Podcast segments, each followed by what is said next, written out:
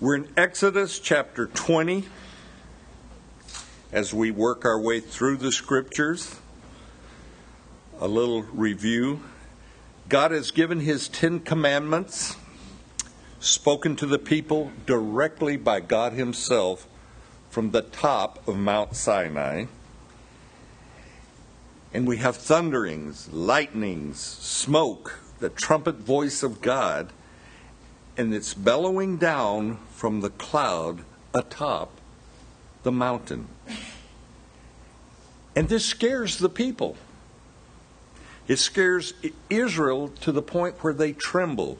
I don't know if you've ever been afraid to the point where you tremble, but uh, it's it's not a very pleasant place to be to, to the point where you're trembling.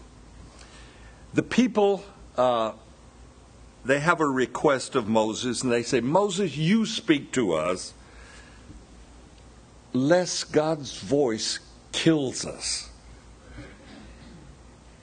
God is scaring the people of Israel by simply manifesting himself in the physical to them, his voice. God's intent is that the people will fear him enough that they will be obedient to the commandments to stay away from and refrain from sin. But Moses, he says, do not fear. And he's really saying, do not be terrified, for God has come to test you. And this morning, in the safety and comfort of our strong metal building here, in these gray, overstuffed theater type chairs. Well, you can imagine those. We can miss out on how frightening it must have been to have been there at Mount Sinai. Now, all Israel had for shelter there out in the wilderness was sheepskin type tents, and a tent is not a secure or safe structure. Israel is afraid, and part of the reason is there are no local storm shelters and not even a sturdy building to run into. Occasionally, outdoors type people would get caught in thunderstorms out on mountain tops. And a few years back, some hikers uh, were hiking on Half Dome out in Yosemite National Park when a thunderstorm rolled in.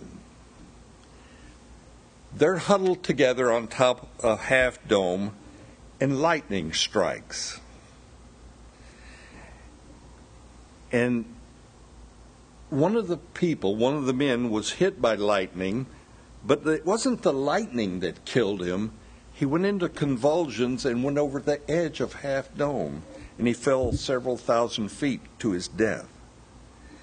So when you're hiking out on a mountaintop, always beware of the weather.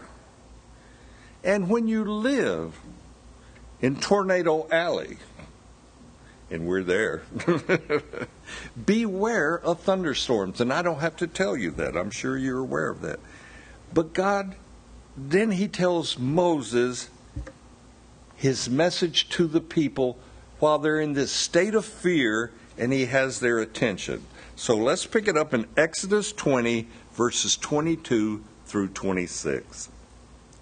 Then the Lord said to Moses, Thus you shall say to the children of Israel, You have seen that I have talked with you from heaven. You shall not make anything to me gods of silver or gold, and you shall not make for yourselves any images. An altar of earth you shall make for me, and you shall sacrifice on it your burnt offerings and your peace offering, your sheep, your oxen, and every place where I record my name, I will come to you and I will bless you. And if you make me an altar of stone, you shall not build it of hewn stone, for if you use your tool on it, you have profaned it. Nor shall you go up by steps to my altar, that your nakedness may not be exposed on it. The first thing God declares here is do not make any idols to me. Don't try to represent me with some golden little idol or something like that. And it's a prideful thing to even begin to think we as human beings or mankind can make an idol that looks like God. The Hindus, they have their many, many false gods. The Buddhist, they have their little Buddhas, and the ones I've seen, they're always gold in color. and God tells Israel, I don't want you to do that. I don't want you to go there. No images, no idols, especially what you think I look like. Now, we as Christians, we're blessed to worship the true and living God, but we also know that God is spirit. And it offends God, I'm sure, when different religions try to make or craft some idol and say, This is what God looks like. Now, if you and I, and we do, care how we appear, what we look like, because when you take a family photo, you spend a lot of times on making sure you look good. And you pose and even repose for the family picture one of the big things of a wedding is the photographer. And if you've all been participating in weddings, and they will sometimes take more time than the wedding ceremony just to take their pictures. But have you ever looked at a picture of yourself and remarked, I look terrible? You know what we never hear? That picture flatters me. We never hear that. I look really good. I wish I looked that good in person. we don't hear that. But now imagine a man who's never seen God and he will take it upon himself to make an idol of God. And he will fashion out what he thinks God looks like. God declares outright here I don't like that. You insult me. now, I like to think Calvary chapels have a dress code that's pleasing to God. Why would I say that? Give me a chance. Notice what God has to say about altars altars of sacrifice that honor Him, and the garments that the priest wear. He said, Do not chip or polish the stones that you build an altar with. When you build an altar, leave it natural.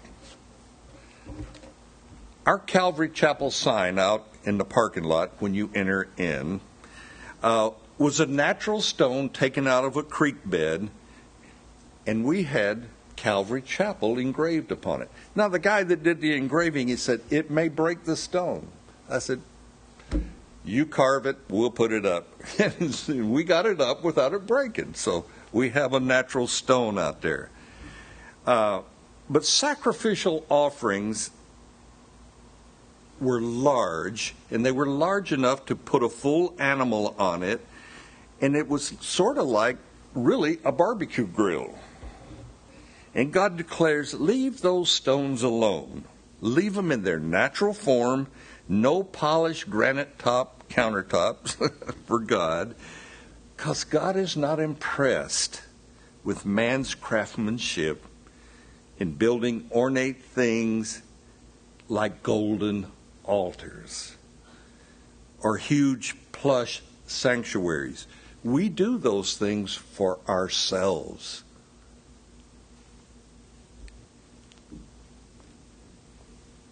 There was a TV preacher a few years back, and he was very proud of his golden altar. And he would speak in front of his golden altar. And I thought, God says, I'm not into that. but God is not impressed with anything that takes attention away from Himself, including our clothes. Now, the priests had limitations on what they were to wear. I was at a large church, a mega church out in California, and I heard a hippie type person tell the preacher that was in a three piece suit, he says, I can't see Jesus because of your suit, man.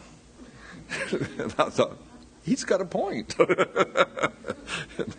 now, there's nothing wrong with wearing something nice to church. I'm not going to dare go there. But I don't think for a moment that our clothes impress God. Originally, uh, the cl- clergy would wear uh, robes so that everybody would look the same. But then somebody decided to put hash marks on the sleeves of the robe. or maybe a little uh, tassel around the neck. And they became a means to where that person wearing them tried to look pious. God desires that altars built to Him be plain and simple. He spells it out. Don't touch it with a tool. And so, as we move through this, I'm going to give you a qualifier. I love to give qualifiers.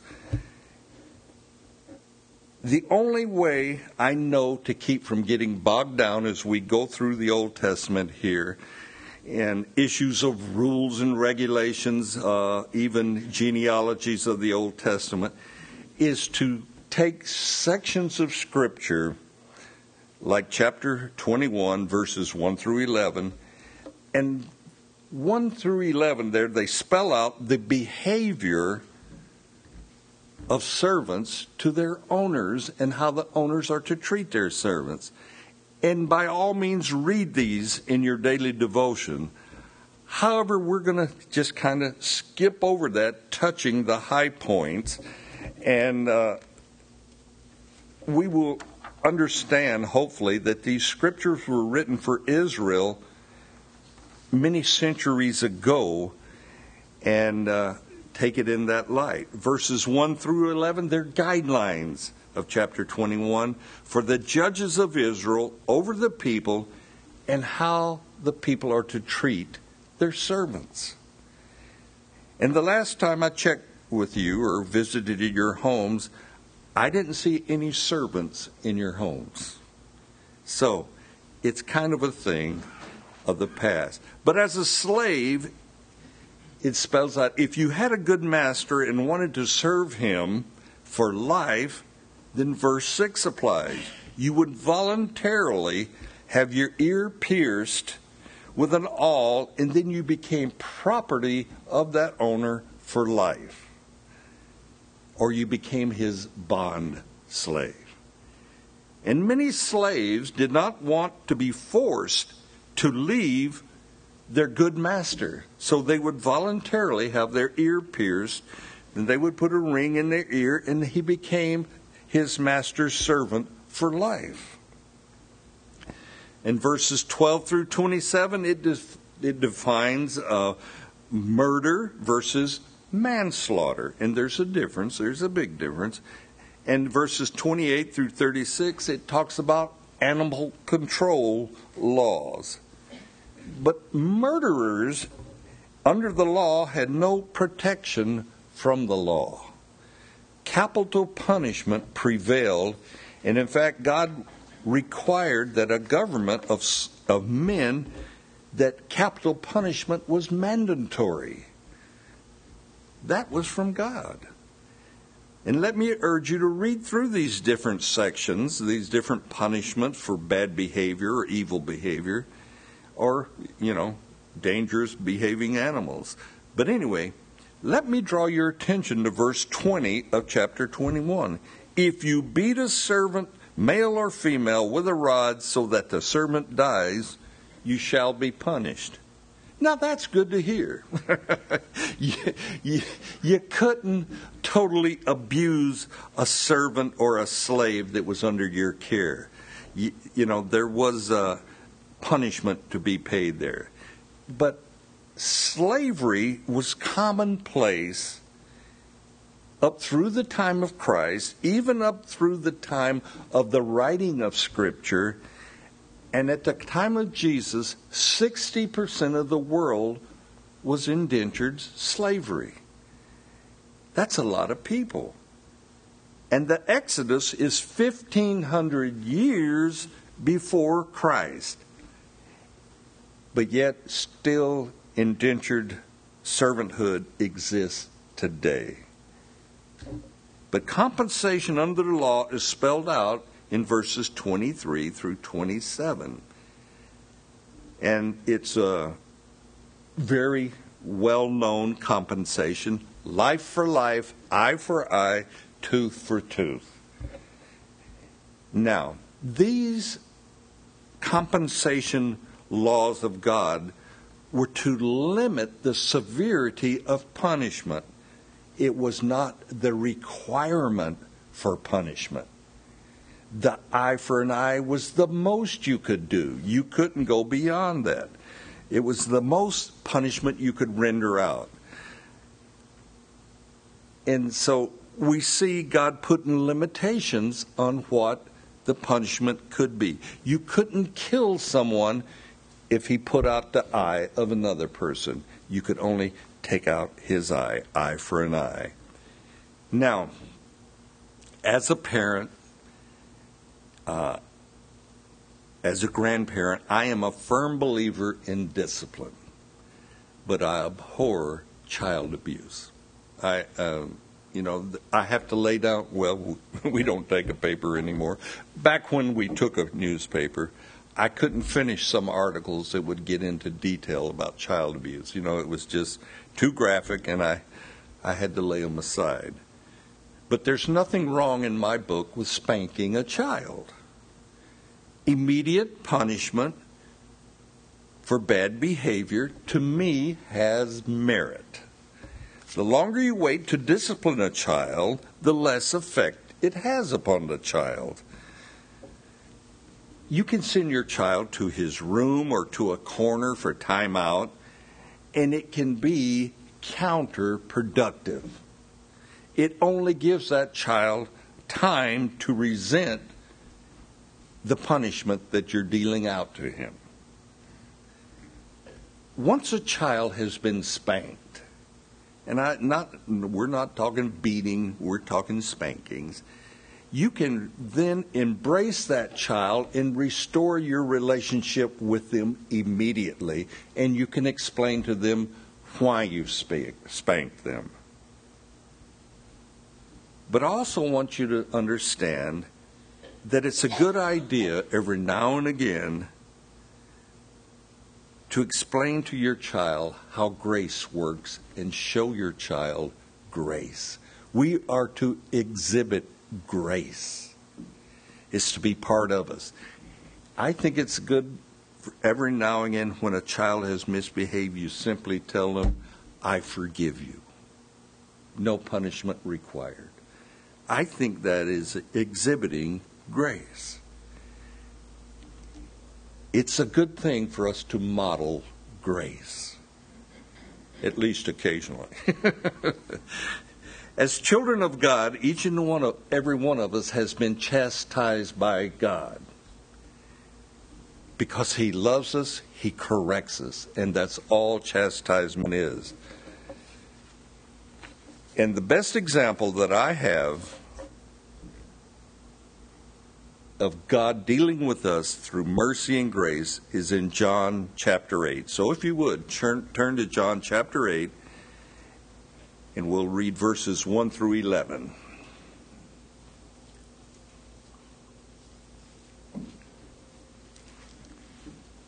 John 8, 1 through 11.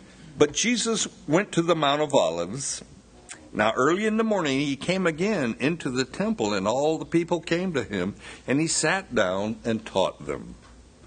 Then the scribes and Pharisees brought to him a woman caught in adultery, and when they had set her in the midst, they said to him, Teacher, this woman was caught in adultery in the very act. Now, Moses in the law commanded us that such should be stoned. But what do you say? And then they, they said this, testing him, that they might have something of which to accuse him. But Jesus stooped down and wrote on the ground with his finger as though he did not hear. So when they continued asking him, he raised himself up and said to them, He who is without sin among you, let him throw a stone at her first. And again he stooped down and wrote on the ground. And then those who heard it, being convicted by their conscience, went out one by one, beginning with the oldest even to the last. And Jesus was left alone with the woman standing in the midst. And when Jesus had raised himself up and saw no one but the woman, he said to her, Woman, where are those accusers of yours? Has no one condemned you? And she said, No one, Lord. And Jesus said to her, Neither do I condemn you. Go and sin no more. Interesting scene for sure.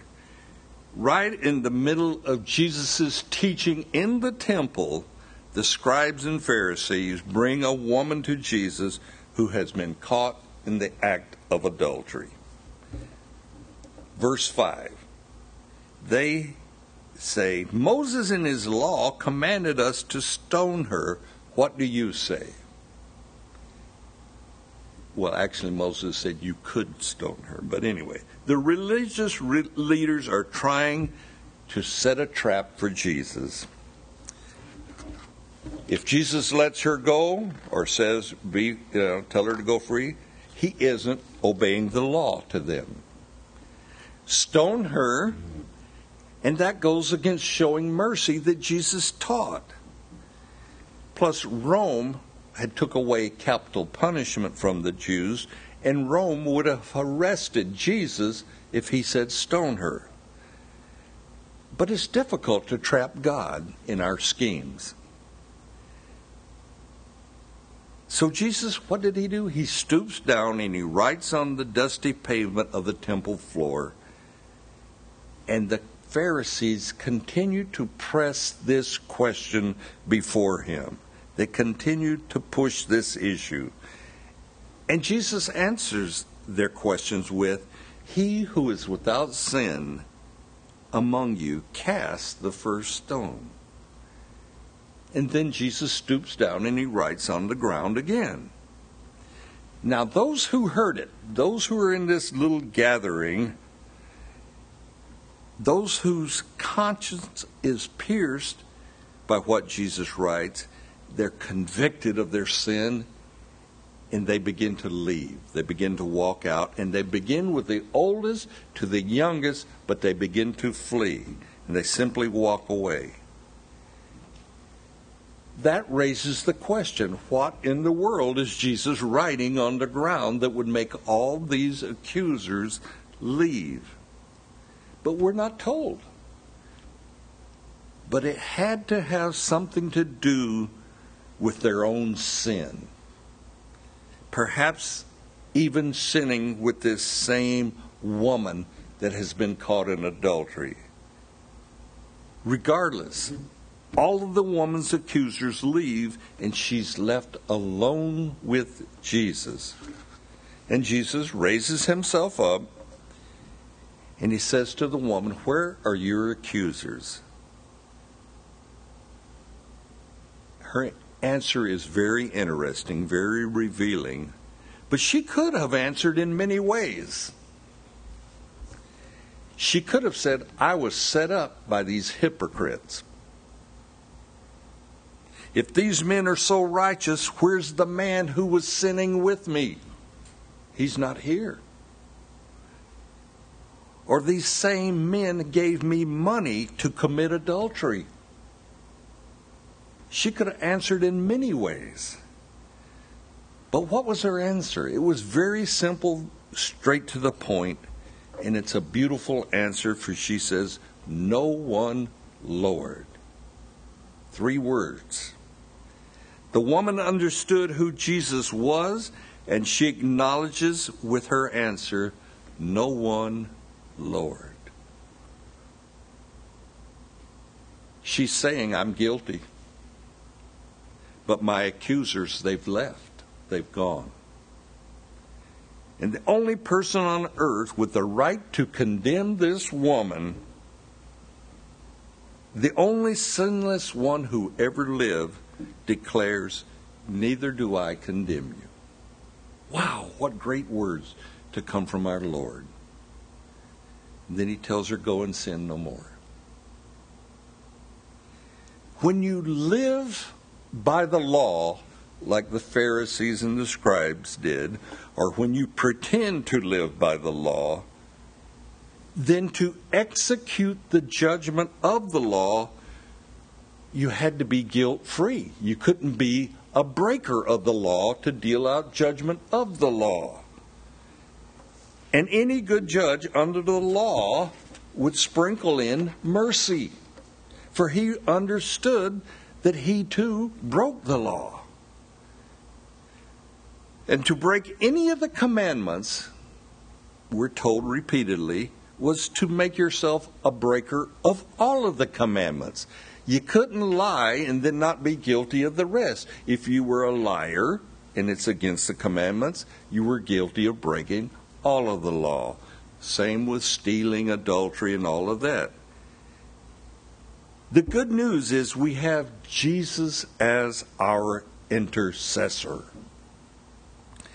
Jesus took on our sins. He suffered the cross. He paid our debt to be sin free. And if by faith we accept the work of Jesus on the cross, we can hear from Jesus, Neither do I condemn you go and sin no more. That was the most beautiful words that woman could have ever heard. That God Himself said to her, I do not condemn you.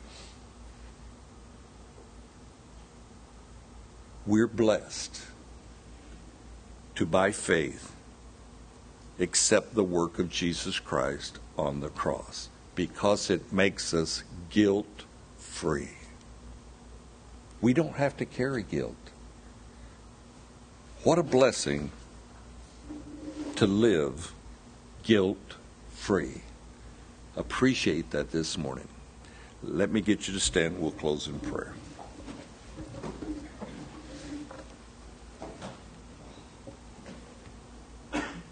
Father God, thank you so much that we don't have to live under the law.